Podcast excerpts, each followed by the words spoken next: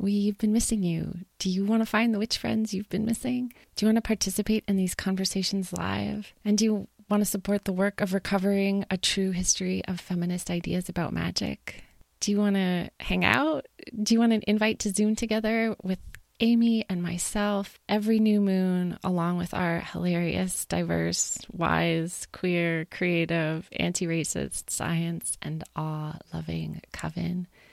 You must join the Missing Witches Patreon. It's pay what you can, and we can't wait to meet you there. Patreon.com slash missing witches. You aren't being a proper woman, therefore you must be a witch. Be a witch. Be a witch. Be a witch. Be a witch. Be a witch. You must be a witch. Amazing. Amazing. So, Kate, how are you feeling, bud? I'm okay. It is it's the wavy the wavy train. yeah. yeah. We heal in spirals, not straight lines. So mm-hmm. we'll keep going around and around and around the grief forever. Yeah. Yeah. But you know, it's I I I feel like I'm also just like, oh, like when I organize it in my head, I'm like, it could not have been a better passing, you know? I'm like, we were all there the days before, the whole family, everybody got to say goodbyes. She was conscious and awake, and my dad, her oldest son, was holding her hand when she passed. So, and there was no pain, nothing. So, it it was it was like and on right on the spring equinox, like almost to the mm. hour. So just that's the way to go. Yeah. Yeah. yeah if I could choose. Yeah.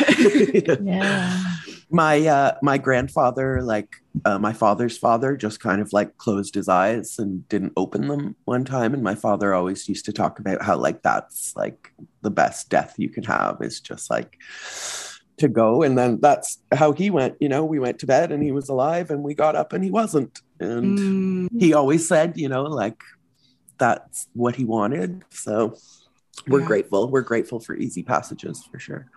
Yeah. Yeah and, and like a reminder too of death. Like my dad and i were speaking we're like oh sometimes just we go on living and we're so comfortable or whatever in our life and then we forget about this like ultimate reality that we all share. And so it's nice to be able to have those conversations and like renew that relationship with that thing we're all moving towards. Yes I mean, let's let's put this in the podcast. Hi, listeners. Hi. you heard a, a, brief chat that you know uh, we're going to include because it's important. Yeah. The moment, the memento mori, mm-hmm. the reminder of death. You know, it's yeah. it. In our weird capitalist society, we're meant to be terrified, but ultimately there is some comfort in it, right? Yeah, definitely yeah and and joan would want that celebrated. So i keep reminding myself of that too like woman who rescued so many dogs and lived so closely with that sort of like protective spirit. Like she just like also just stoic librarian like take no shit celebration yes. we love take no shit abuelas. Oh, oh my gosh, I love a librarian. I love a librarian on the other side, just taking no shit, categorizing, She's chain smoking, cru- cruising around in the ether. So we are here today with Kate and Kristen from Magic and Alchemy, uh, Tamed Wild podcast. And we're talking about this because um, Kate's grandmother, Joan, just passed away, and Kate is with her family now, but has taken this break from her grief to sit with us and share that grief and hopefully, you know, make it a little lighter today. Um, thank you so much for coming to sit with us, even, you know, when you're going through it. Thank you. And thank you for this space. Um, when you were like, oh, we cry in this podcast, I was like, great. Oh, yeah. I only only speak on podcasts where we can cry. right, Kristen? because absolutely. Because um, you know, I, I found out that your grandmother had passed. And so obviously I was like, Mama, like, do you need to reschedule the conversation we're gonna have like first thing in the morning tomorrow? And we kind of decided that like talking is good, and and I, I had to reassure Kate that like FYI, you know, crying is totally allowed on the podcast. I can't say we encourage it because that seems a little like heavy handed, you know, trauma pornish. But uh, yeah, we definitely don't need anybody to stifle their tears. How are you doing, Kristen? I'm doing well. Thank you. I was just thinking about crying in your podcast because some of your favorite episodes are ones where everyone cries, honestly. like they're just so emotional and they're so touching. So, yeah, tears always welcome. Tears always welcome. And I like to tell all my friends when they're like, oh, I don't want to cry or whatever. I remind everyone all the time, and I've said it on the podcast a hundred times that shedding tears is your body's way of releasing stress hormones. It's literally taking the stress that's in your body and getting it out of your body it's a perfectly natural and super beneficial tactic that our bodies use to relieve stress. So, why would we try to take that power away from ourselves or from each other? You know, like let's. It's also. And it feels good, right? Like you always feel better after a good cry. Mm-hmm. Yeah, it's a shedding. It's a shedding of skins too, right? It's mm-hmm. like which, like, for this sort of snaky time of year, this like birch bark time mm-hmm. of year too. It's like, well, how are we shedding I was going to actually ask you because I've been thinking about this so much. I think for so many witches, there is a moment that in their lives that is an encounter with death that is like an awakening, whether it's an encounter with their own death or there's like, and it could be a literal death or like a figurative, like, holy shit, I have to turn my whole fucking life upside down and rip off this skin and be somebody new, or I'm going to die emotionally or, or physically. Mm-hmm. I see you both nodding, so you know what the fuck I'm talking about. Do you have yeah. do, do you have that story, that that like witch origin story? Oh man, I'm just thinking, I don't know if this is exactly what you're talking about, but you know, my mom was diagnosed with breast cancer when I was like 24, and my mom is perfectly fine. Like she, you know, did radiation and she's healthy and happy. But at that moment, I think it was like the thought that death could possibly touch me, which was like a moment where I completely just kind of changed my life a little bit. And you know, like eating habits and just these patterns you have that maybe aren't the healthiest, but you're young. And so you're like, oh, it's fine. Um, and so that was definitely an awakening for me. And it was really scary, but I'm so, so grateful for it. Um, it's like a crossroads, you know, when you're faced with something like that. Mm. I love that word crossroads so much for mm-hmm. that space. I feel like for me, it was my grandma Lucy passed when I was eight or nine. And I'd been living at her house in the summer and then lived down the street. And um, I feel like that was the first time where I was like, oh, yeah, like this is. This is the thing. I don't know. I have Pluto on my ascendant too, so I just feel like I just keep keep dying and keep becoming mm-hmm. different. And so it's kind of just it's been that wheel my whole my whole life. So, keeping on the crossroads theme, um, how did you two cross paths? How did you meet? I mean, I know one of you is in New York and the other is in Portugal right now. Um, how did you get together? How did you start your podcast? How did you? Who wants to tell the story, Kate? uh, maybe I'll start and then you finish. Okay. okay. Um, I was working as a marketing director for a company here in Manhattan, and one day the CEO was like, "Kate, we need we need crystal gridding content on the blog."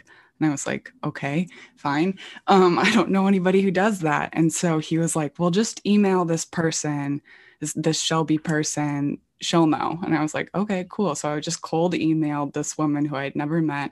And she was like, oh, funny you ask. I actually don't do writing like that, but you should meet my friend Kristen.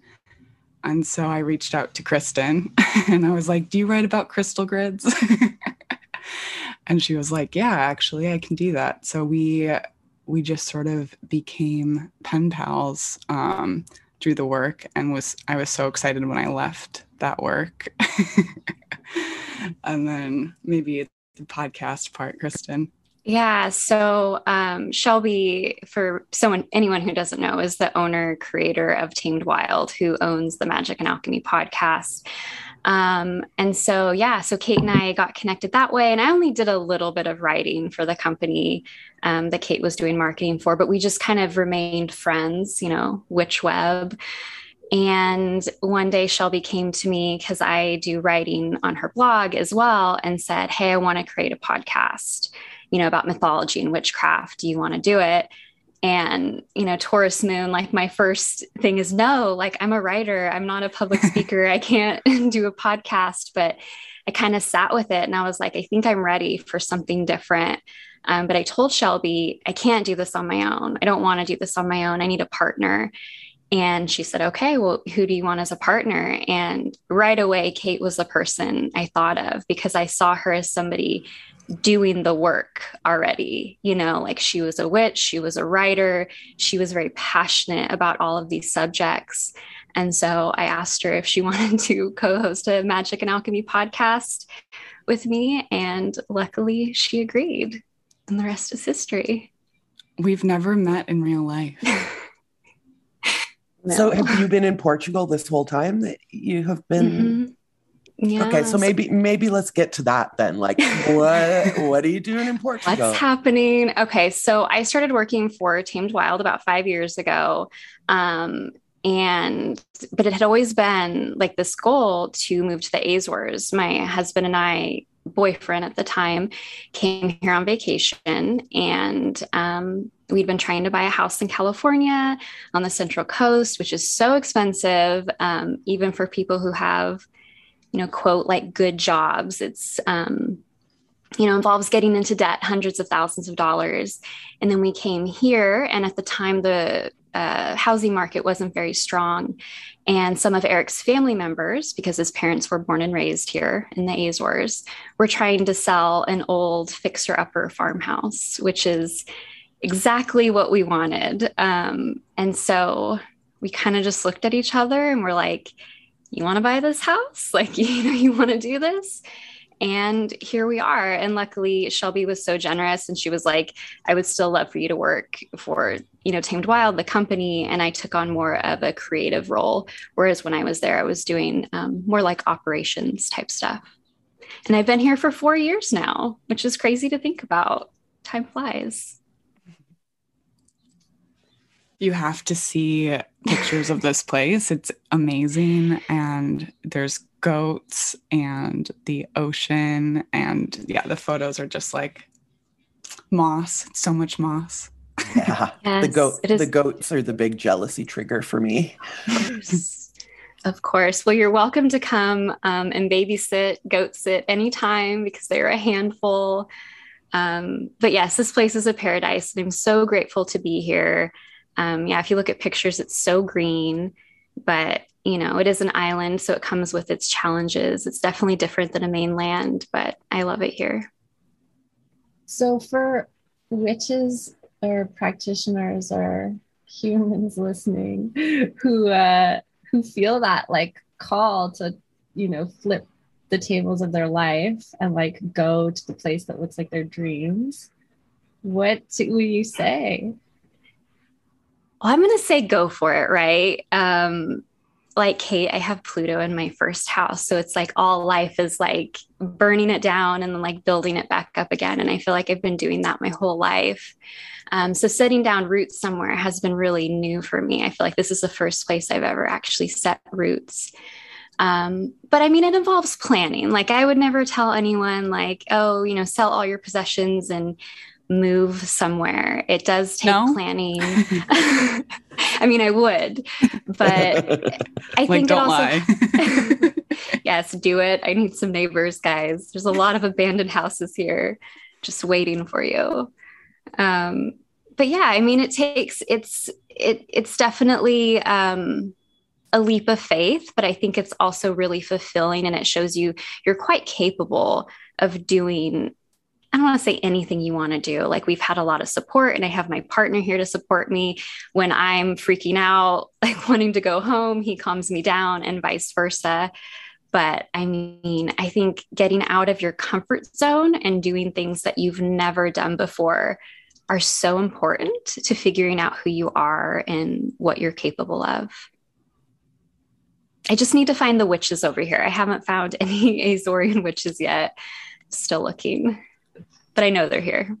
Yeah, there's no way there aren't some old witches, even For if sure. they don't call themselves that, you know, with their like herbalism and their sure. their mm-hmm. little practices.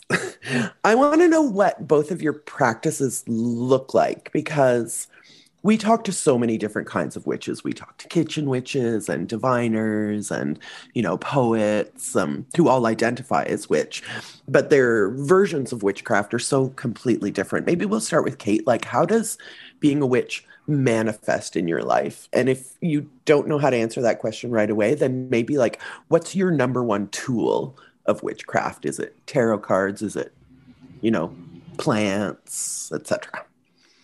Poetry was definitely the portal into witchcraft. Um, my mom tells a story about me being like four years old and sitting her down and making her transcribe my poetry to her because I couldn't write yet. So I was like, write down my poems, mom. And she has all of these.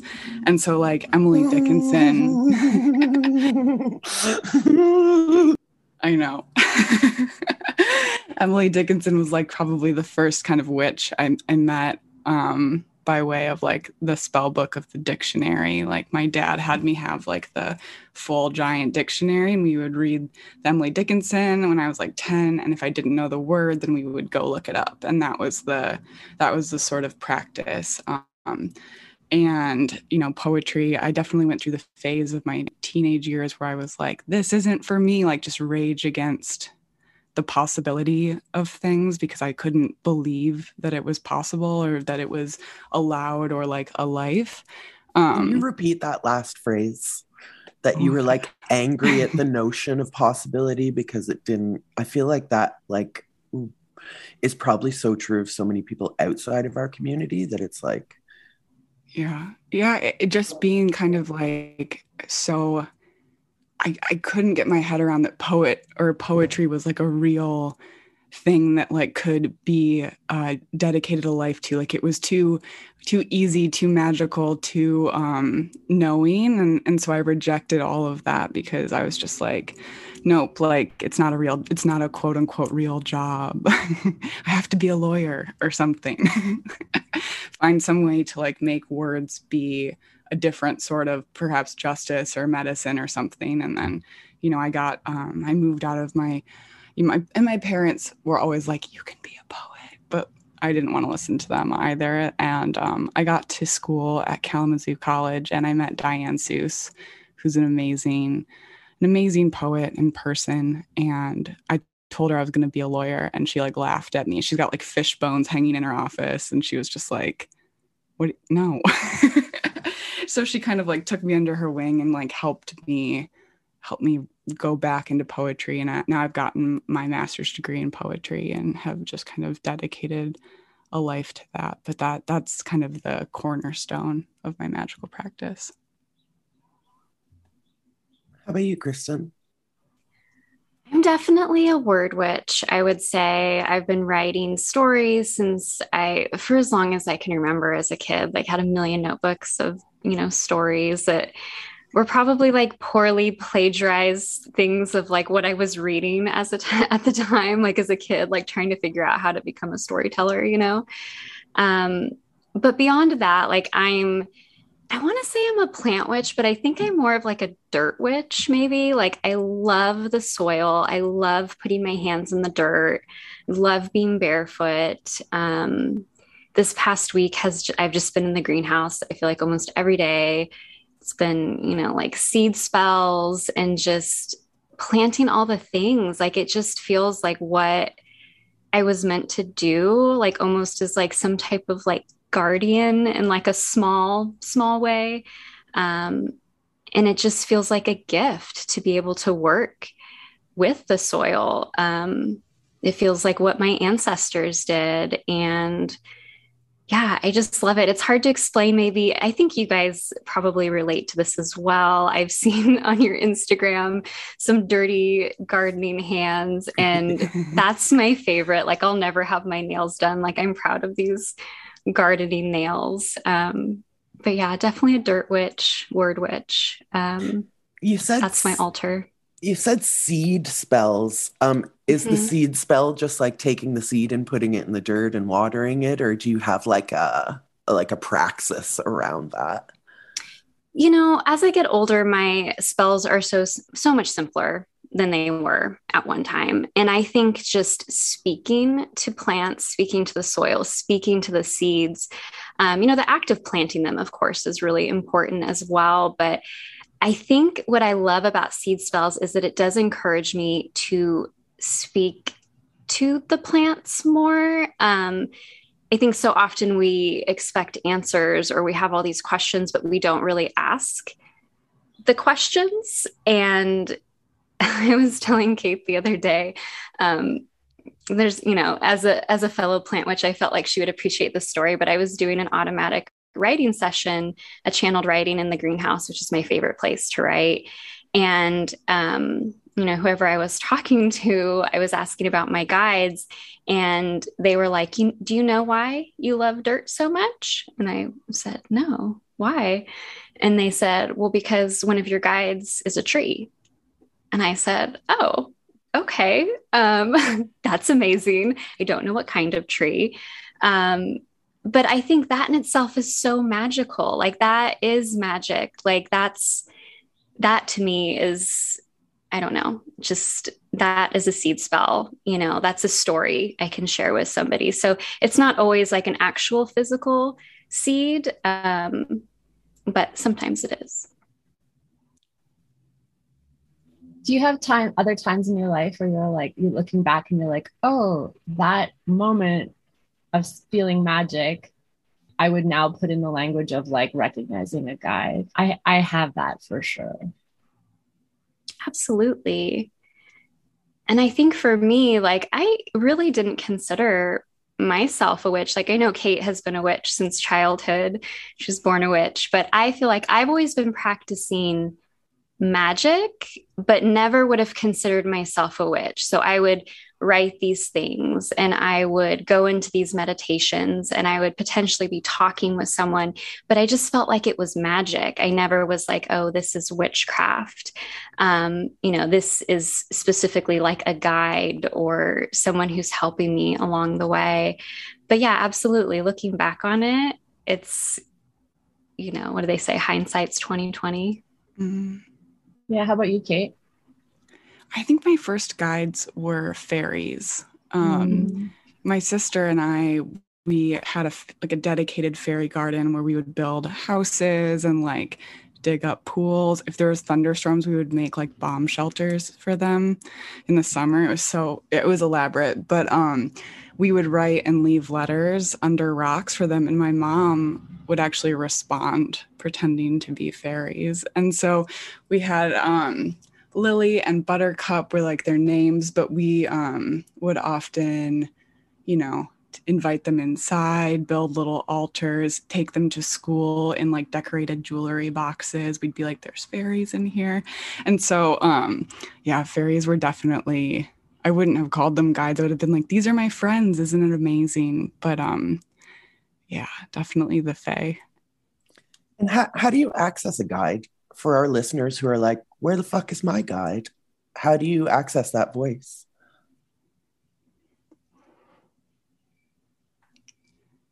I feel like for me, it's just been kind of on accident and then also just listening. Um, and I think that Kristen mentioned channeled writing earlier. That's been hugely helpful for me um, in accessing those voices and those guides.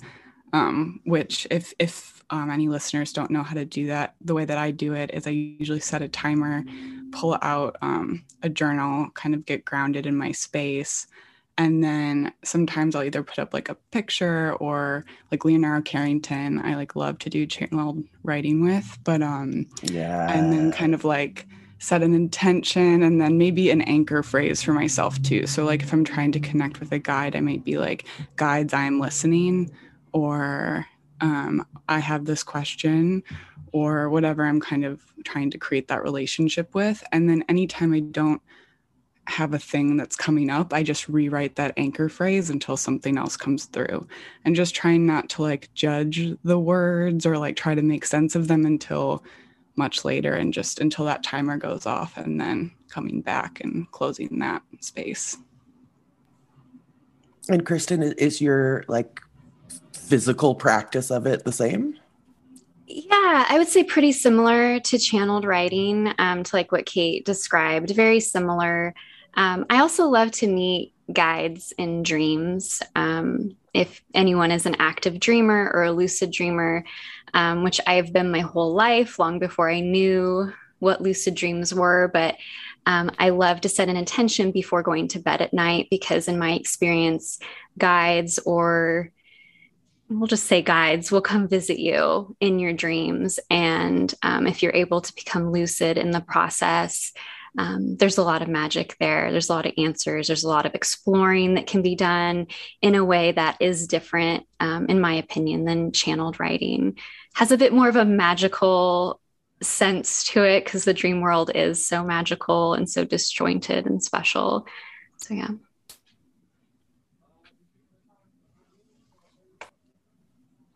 What about mm-hmm. animal guides? Do you have that feeling? I feel like looking back in childhood, there was like animals that were like in Technicolor or like, you know, like there there were moments where like I met or I ran into or I connected with an idea, similar like falling in love with a writer, where it was mm-hmm. like reading, reading. Uh, you know, we're all actually lit undergrads, I think here. So reading, reading, wonderful. Love to get to read. What a pleasure to be immersed in all these novels, and then like, whoa like that writer walked through me in in many colors like that just changed who i am or lit up a part of myself and I, I had moments like that meeting animals too, where it was like, you're in the zoo, animals are awesome, zoos are depressing, this is a weird experience. And then, like, yes. you know, the, I can't leave the polar bear for the next three hours and I'm crying. Like, I don't know what happened to me, but like something just, do you know what I'm talking about? I feel like you do. Absolutely. Yeah. Yeah. I, well, I think dogs being one of them, just like I have Banjo. He like is not great at podcasting, so he has to stay over there. But, um, um, and my grandma Joan, who we were speaking about earlier, would rescue dogs. So she would drive around to kill shelters and adopt the dogs and then rehome them. Um, and so there was like a rotating cast of dogs that we were all obsessed with. And then unicorns were like, oh my God, when I discovered this, I could I have not been the same since. And then there was um my friend my best friend and I growing up, we invented Avalon. We thought we invented Avalon up behind the house in the woods. And so that was where she had a kangaroo and then I had a cat with wings and they would like live together and wait up there for us. So after school we would go and we'd be like, okay, the cat with wings and the kangaroo, we have to call to them. And then Morgan Le Fay, and then we're gonna do our witchy shit and like make um whoa motorcycle sound um make you know mud mud potions or whatever how, how old were you when you were doing that avalon avalon was probably um sixth sixth grade yeah. yeah. I texted Jules not too long ago and I was like, did we say goodbye? Like, what? still happening? oh, Avalon is still there. There's no question in my mind. but I just love this like nonchalant imagination of childhood before, you know, we we sort of have our society that wants to drain us of it. And, you know, was it Diane di Prima who said, uh, is, the war is the war against imagination, something like that. The war is the war of the human imagination. The war is the war for the human imagination, I think. Right. And and I guess it's just like living in society that sort of drains us of that. Kristen, like, do you see your quote unquote witchcraft? I know you, you use the term magic as opposed to witchcraft, so interchangeable, let's say. Um, like it, how your imagination works. Mm. Oh, I love that question. Um, I don't know if this is exactly what you're asking, but you know, when Kate was talking about as like a child, like these adventures she was going on, it's just, it's so nostalgic. And I feel like as a witch, as a magic maker, nostalgia is an emotion that I use in my craft, that I use in my rituals, that I use in the work I create in the world. I think that's so potent. Um, I don't know. I was talking to my husband the other day and I was like, nostalgia is so interesting because it's something that only exists in the future, right? Like when you're a child, like you have no concept of nostalgia. Like things are just what they are, everything's new. And then as you get older, you start getting really nostalgic for these things of your childhood, which I've been feeling like very nostalgic lately, which is probably like a bit of homesickness too. Mm. Um, but yeah, I just can't I just can't get enough of it. Um, I love it. I don't know if you guys use nostalgia in your craft, but I feel like it's been one of the most like powerful things that I've connected with in the magic world. I I definitely consider myself like if I had to choose one gun to your head kind of thing, like I would call myself a, a sonic witch, a music witch. Mm-hmm. And obviously like nostalgia and music are, you know, they're joined at the hip. I there ostensibly terrible songs that I love. they're in my top 100 and I can't explain like they're bad songs. They're just they're mm-hmm. poorly written and they're poorly performed and they're just no, nothing but I love them and it's for that exact reason that they access some, you know, beautiful, happy, sad, whatever part of me that and these songs are like these tiny keys for these tiny locks that are like inside my my heart Absolutely. and my brain. So consciously, no, but musically, definitely nostalgia plays a huge role in. You have an example of one of the horrible magical songs. Oh God. I have okay. a. I have a side story about this, but you're gonna have to remind me what the song was. But it was so funny. And so I only took my I, I've taken my driving test multiple times, but I only passed it this year. I'm 42. Uh, I bought a house Yay. an hour and a half north of the city in the middle of the fucking woods before I could drive. Uh, anyway, whatever. I know what song you're going to bring up. I, I, I okay, good. So I, am a magical singer in the best and worst uh, ways.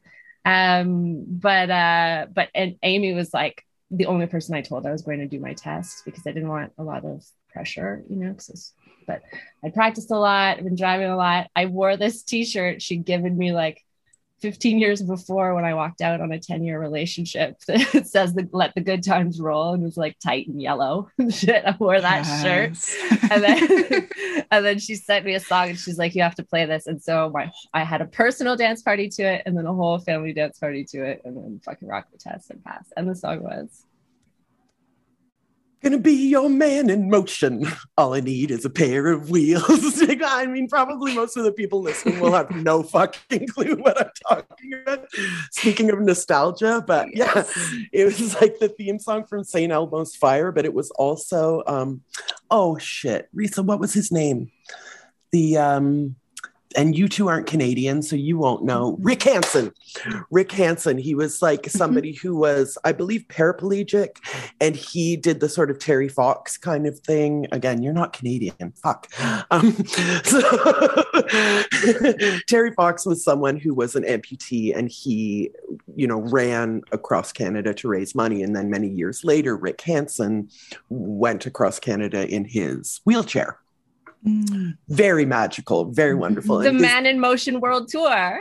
That's his, his theme song, I guess, for lack of a better word, was this. Uh, this, uh, and I will tell you, for some reason, this song gets me jacked up. Like if I need to do something that I don't want to do, I put on a little man in motion, and I'm like, I I got this. Take me where the eagle's flying. Again, nobody knows the lyrics, so I can nobody will know what I'm talking about. Know what I'm turning on after we close out this conversation. I'm making notes right now. yeah, yeah. Man in Motion is the name of the song, and I can't even think who sang it.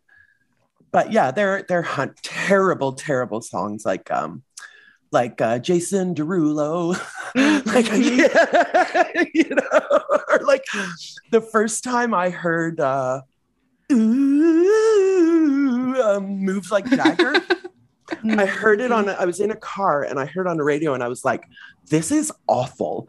I was like talking to my friend who was driving. I was like, is that Christina Aguilera? Like, what is she doing on this song? This song is awful. And then I got home and my brain was like, and so I went and I looked up, is there like a producer on this song that like is it? and no, like the producer had produced like a bunch of horrible also songs. But there are just some things, and I think, you know, that's as much magic as anything else. That something, whether it's a polar bear or I've had this experience a lot where like a piece of art in an art gallery, you know, and you just see it and you're like, much like the polar bear, you're like, I'm just going to stand in front of this painting for the next 20 minutes, you know? Mm-hmm. And so I sort of got over that whole cool music thing when I was about 15. I was like, you know what? I was always too punk for my hippie friends, too hippie for my punk friends, too into disco for any of them to tolerate. Um, but yeah, that's Sonic Witchcraft, you know. Okay, Emily Dickinson. Me... Oh, go ahead. Oh, no, go. I want to hear about Emily Dickinson. She said that she knew a poem um, was a poem when the top of her head felt like it was taken off. But I feel like it's like with any of those things, like the animal or the art, it's like you know when you feel like your top of your head is just gone. Fuck yes. Totally totally. And that i i mean we've been talking it's come up in so many interviews that the description of what magic is as being the like crossing point on the Mobius strip or the or in the moment where Ouroboros eats its tail or, or spits out the future or like that that moment in the where the loop twists before the you know where the binaries interact and there's like that really fertile moment where like that is the present where something new can happen. And that is that feeling to me where it's like we're we're sort of smeared across time. And then suddenly you're like whacked in the present where anything truly something new could happen. Okay so that is like a casual segue to the question i was going to ask. Um, what's your most successful piece of magic? What's a spell where you were like looking back you're like oh that fucking worked. I, I wore a yellow shirt and danced to man in motion. That's one of my one of my many Ah, oh, it's such a good question. Oh, I know. I got a message from an old writer friend when I was living in Detroit, working, doing global communications for Ford Auto. I was like, my brain was melting. And he just messaged me and said, Are you bored? And I looked back and I said, Yes, yes. And so that yes was like the biggest spell. It like uh catal was the catalyst for like moving to New York City, all of it. But yeah, saying yes to the I'm I'm fucking bored. yes. I remember when I was probably in my early 20s, you know, playing with magic, but not considering myself a witch. And at that point, a lot of my magical practice was meditating and just writing down the things I wanted and focusing on them every day, a couple times a day, um, you know, five ten minute meditations if that's all I had. And um, I was kind of playing with it. Like I wasn't you know, I wasn't trying to do anything great, but at the time I said, I just want to test this. And so I said, let's pick a let's pick a number. I want to make $5,000. And I don't remember why I wanted $5,000. Like maybe I needed a new computer or I don't know what I needed. Um, but I was also just, like I said, playing. And so every day for about a month, I meditated on that and I wrote it down and I thought about it and it was always in my mind. And I got my $5,000, but of course, never in the way you think. Um, it involved. I, I hope me... it wasn't like a monkey's paw kind of situation. oh, Not quite. Um, it was like, you know, I got in a car accident, like a drunk driver hit my car, um, and no, everyone was fine. Like it wasn't an issue. Um, had car insurance. The car insurance company paid me out for my car, which oddly enough, I had just bought a month prior. So I'd only made one car payment on this car. Um, and when the insurance company sent me the check, they sent me a check that was $5,000, almost to the dollar over what I owed on the car. And so I called my insurance company and I was like, I think you made a mistake. You paid me $5,000 more than I needed. And they were like, oh, no, that's, it's correct. Like your car, um, you know, va- is valued higher than um, what you paid for it. And so you get the value of what it's worth, not what you paid for it.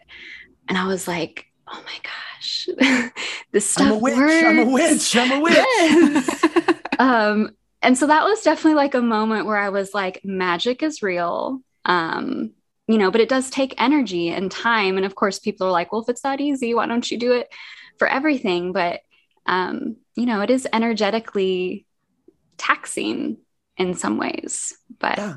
And still a good story. It's it's hard to control like you know you Mm-hmm. you you well i'll just use the word prayed you you prayed for this $5000 but you know Mhm. the fates took your car And so Exactly. you, sort of- you never really know like what am i going to be expected to sacrifice sometimes Mm-hmm. is is a major question that's something that's happened in my life you make these kind of deals with god Mm. for lack of a better term, deals with you know you make a deal with God, but I think in lyrics, um, that's Kate Bush. But you make these deals with God, and you're not really sure how they're going to manifest, right? Mhm. But to just, Just be careful what you wish hill. for. Yes.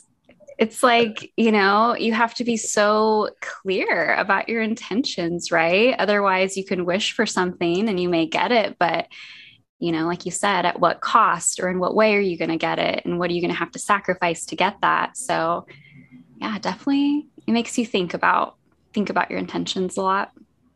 Yeah, the altar of New York City expects a lot of sacrifice. Mm-hmm. Kate, did you ever read The Slaves of New York by Tama Janowitz?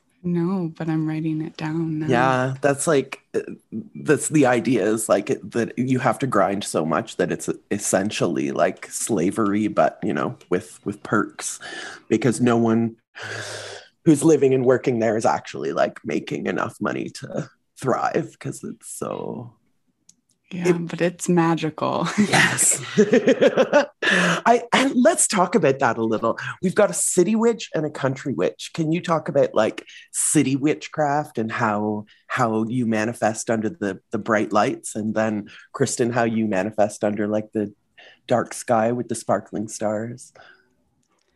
Yeah. Um, Pre pandemic, I used to have uh, full moon parties where like 30 people would come over and everybody would dress in like all white or all black.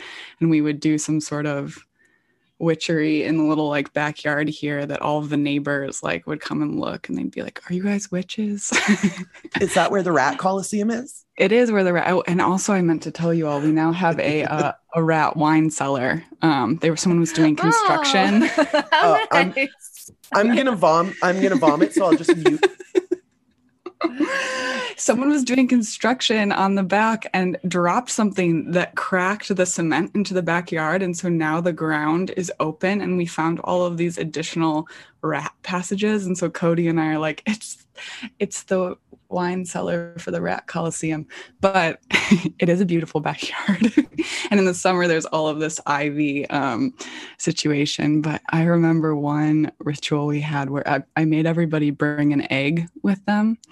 And we charged these eggs with anything that we were like releasing at that moon and went out into this busy intersection and made a giant circle around the intersection and smashed the eggs into the street all t- collectively and screamed. And it was like the cool thing about new york is like nobody cares. Like when i was dealing with my grandma i was just crying against a tree like before deciding to go back to michigan just in the park. And it's just like it just keeps moving and just takes that energy and just you know and that's kind of like the magic of the place. But there's two beautiful parks right here um, McCarren and McGolrick Park, and they both have their own sort of magic. And the cherry blossoms in the spring, like along the rivers, it's just in cherry and herbalism, just such joy medicine, you know, for grief. And so I feel like it's not a, an accident that they're all all here for all of us in the spring, you know. I love asking Kate what a city witch does because I feel like so many of like the, you know, um, the sabbats or just the the rituals, it's like they're very agricultural, very seasonal. And so I'm always so curious like how Kate or any city witch is able to kind of mirror that energy when you are so far removed from, you know, I guess I don't want to say the land because of course you're connected to the land there, although the relationship is is quite different. It does. I mean, the land here though does feel like if you were to strip back all of it, I mean, it is sac- sacred, sacred mm-hmm. land, and like I, I think it's so interesting. Like Broadway was like an indigenous community and trail prior to it being like the mecca of capitalism in Manhattan, but like there is, uh, a texture to, I feel like too I, I'm lucky because I grew up in rural Southwest Michigan, so I feel like I like learned that and then moved here so it's easier to like work your way back. I'm curious to like witches who are born in new york city. Send me a message. I want to hear about it. But um that does help. I'm also one of those kind of like i i see dead people witches so that's always interesting because there's so many so many uh here in new york and they're definitely chatty uh, please, please expand Well, when I first moved in here, there there was this ghost that would show up when I was cooking all the time, and he would wear a white T-shirt, and I liked him because he was keeping me company through a breakup, and like I I thought he was hungry too, like to show up always when I'm making food, and I was just like, okay, this is fine, and so I would like leave a little bit out for him or say hi or whatever. I was just like, don't come when I'm asleep, like that's kind of my boundary here. And eventually he kind of broke that. I think got too comfortable. So I had to send him on his way. But um, other, I had another friend see him, and I hadn't even told her about it. We had a friend here for a funeral, staying in this room, and Dom and I were sitting over there, and she's like, "That's so weird. I thought Cal just got out of bed, but um, he wasn't wearing a white T-shirt, was he?" I was like, "It's him."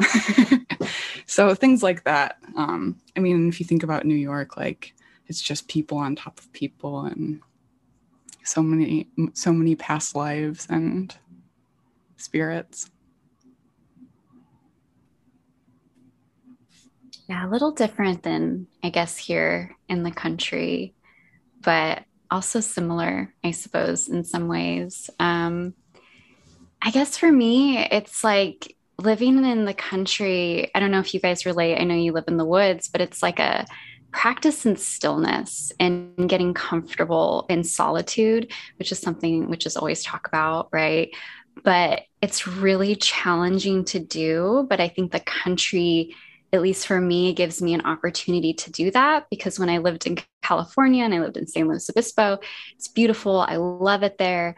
Um, but there are so many distractions, and you do have to maybe have jobs you dislike and stuff because you have these enormous bills and rent and everything. So, um, you know, being a cottage witch or a country witch, where I have a little bit more time to be by myself, I think is like a gift, but also a test in my willpower because there's so much magic that lies in stillness as long as we're willing to go there um, I don't know. Did you guys experience that when you moved to the woods? Like it was just the stillness is almost like, or the silence is almost like deafening sometimes.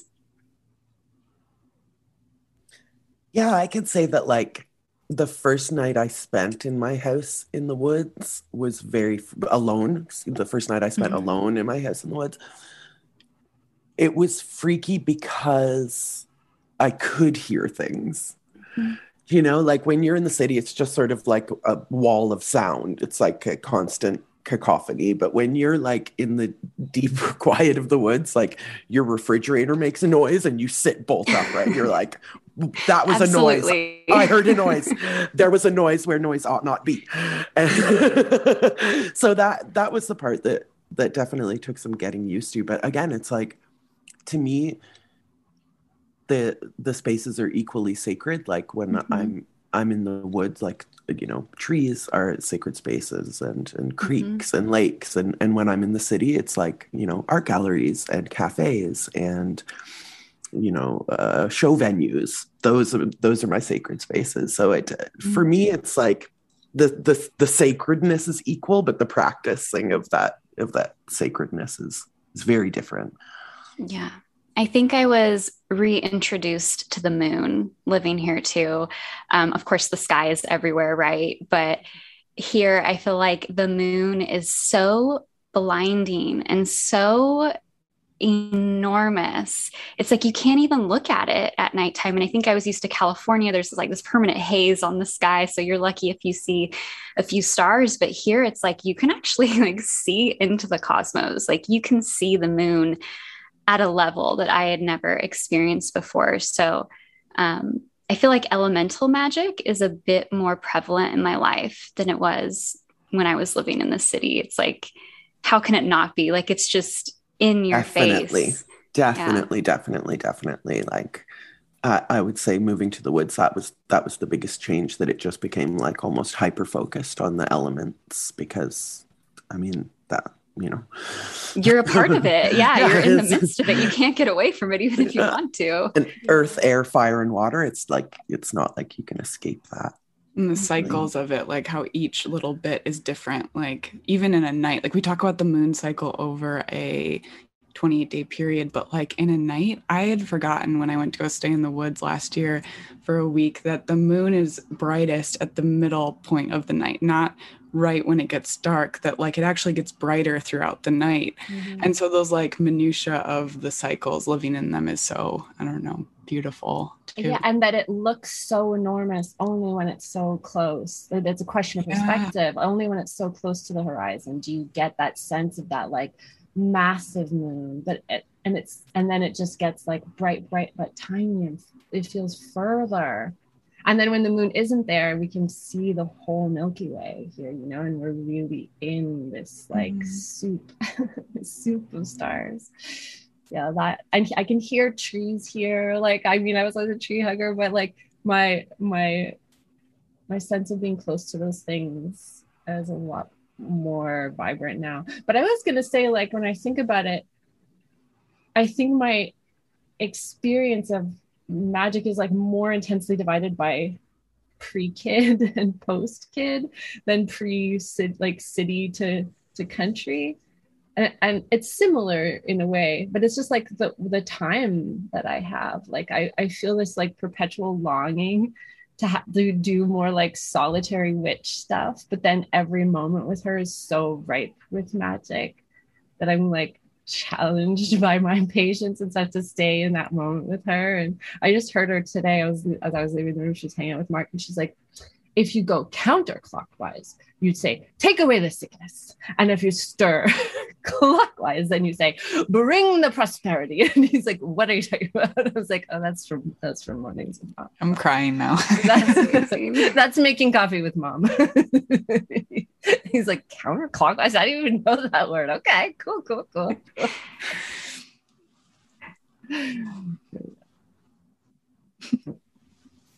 It's nice to be in the woods. I miss the city though a lot. You were reminding me of when uh, Colman Smith says something like in her writing about synesthesia and music, where she says something about like, uh, you know, she says like listen to good music, and Joseph says uh, draw when you look at the crowds. Don't think about like dirt and poverty and frustration and anger. Just feel the energy in them. That's like the energy in the printing press. She says like draw on that, you know. Ooh, all the hairs are standing up on my neck. oh, yeah, sites of energy is interesting. Mm. Yeah, I love this city mouse country mouse thing. I love it. Do you find that when you're when you're doing your podcast that this is like a theme that that comes up a lot? I think so. Or at least I always ask Kate how like a city witch celebrates these really like agricultural right. themes, you know. Um, and I feel like Kate does such a good job of bringing that energy in. And maybe because you didn't necessarily grow up in the city. So I feel like you have that country part of yourself too. The, the country mouse heart. mm-hmm. But I think yeah. I think that's part of being a poet too, right? Is is I'll say our, um, we four poets here, our yes. ability to find the metaphors in everything. You know, we can talk about a seed and planting a seed, and obviously, you know, that's like a, a seed, and we put it in soil and we water it, or we can talk about that as like an idea. Mhm. you know so that's how Risa and i uh, because we started practicing together we were both living in the city living in Mhm. montreal and so it was all very metaphorical you know and now we're sort of getting a bit more literal with it but still keeping those metaphors in our pockets right? And play like I, I love the i love the getting into a circle and throwing eggs in the street like all of my all of my favorite like teenage rebellion was a form of like theater performance ritual play you know? And i just i don't know i want to give that to our listeners and to yours that like if you if you feel stuck in like how to access your magic or your practice um you can just fucking play around with it i think right There's that Starhawk Starhawk quote about like how people think ritual is so serious and and things, but mostly it's just about being playful and trying to get back to that playful place for the most potent magic. Mhm. Yeah. There's Donna Haraway stuff too about play uh, play as worlding that we, we play with play with strings and weave new worlds or something. And- and I mean that- that's exactly what you were doing with your flying cat right Yeah. Yes. oh, I wonder Yeah. if it's still around. I should reach out. oh, thanks so much for this, for this extended hang. This like many, Nice. many part hang feels really, really nice. Yeah. I love this. We'll have to do it again. Definitely. Absolutely. And thanks to the Witch Web for connecting us again. Um, so Molten special hot to be. cosmic witch. Yes. Yeah. Getting all the shout outs. Yeah. And yeah, I mean, listeners, as we sort of wind this one down, I hope that your feelings of loss are at least in part balanced by your feelings of play and of being held and supported by each other, connected to each other. Maybe take a minute and spirit write some of your guides today. Remember the moments that you got hit in the face with a sense that you're alive. And that magic is everywhere. Magic is in the streets of Manhattan, and it is in the fields of Portugal, and it is in the woods, and it- is in the concrete. Can we expect a magic and alchemy book at any point? Kate's Yes. got her fingers crossed, and so does Kristen. Yeah. Um, I think Kate and I both would love to just write all the books, all the things. Um, so yeah, always, always books in the works, always books on the brain. Absolutely. Do you want to Mm. tell uh, listeners a bit about where they can find you and the projects they should watch out for coming from you? Yeah. Kate, you want to? Yeah. Yeah, I um I send a weekly newsletter. It's free. It has um, poetry prompts in it every week. Um, and so you can sign up for that at kateballou.com. There's also like a little Word Witch workbook that's free if you want more of a writing um, magical experience. And I teach Word Witch workshops and I'm around. Yeah, K8 Baloo on Instagram. I Well, also, oh, Yeah, well, Go I was just saying we'll we'll link to uh, your workshop and your website in the show notes for those of you who are listening without a pen. I am also a subscriber to Kate's newsletter and I love it. And even if you're not a poet, um, if you do the prompts, you will be a poet. I promise. They're all so beautiful. We're all poets. Yes, we are. It's true. Um, yeah, people can find me um, online, Instagram at Easton Alchemy.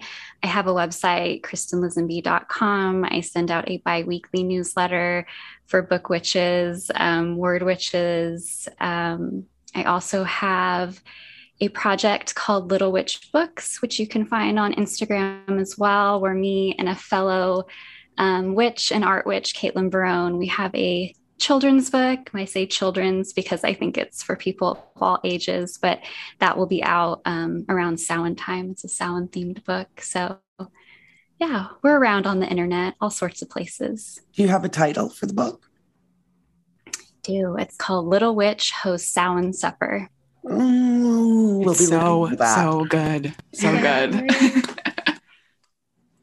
I just wanted to end with because I I pulled up that poem that Amy and I actually both quoted correctly, despite my fucking correcting you. Sorry, witch. But um, since we talked about word witches and the world making power of the imagination, we have to we have to say this right. So Diane di Prima wrote, "There's no way out of the spiritual battle. The war is the war against the imagination." You can't sign up as a conscientious objector. The war of the worlds hangs here, right now, in the balance. It is a war for this world to keep it a veil of soul making. The taste in all our mouths is the taste of power, and it is bitter as death. Bring yourself home to yourself. Enter the garden. The guy at the gate with the flaming sword is yourself. The war is the war for the human imagination. Thank you, Kate and Kristen. Thank you, Diane Thank Prima. You. Thank you. Thank you so much. Let's, Let's fucking be. you must be a witch. The Missing Witches podcast is brought to you by the Missing Witches Coven. Join us right now on patreon.com slash missing witches. Blessed fucking be.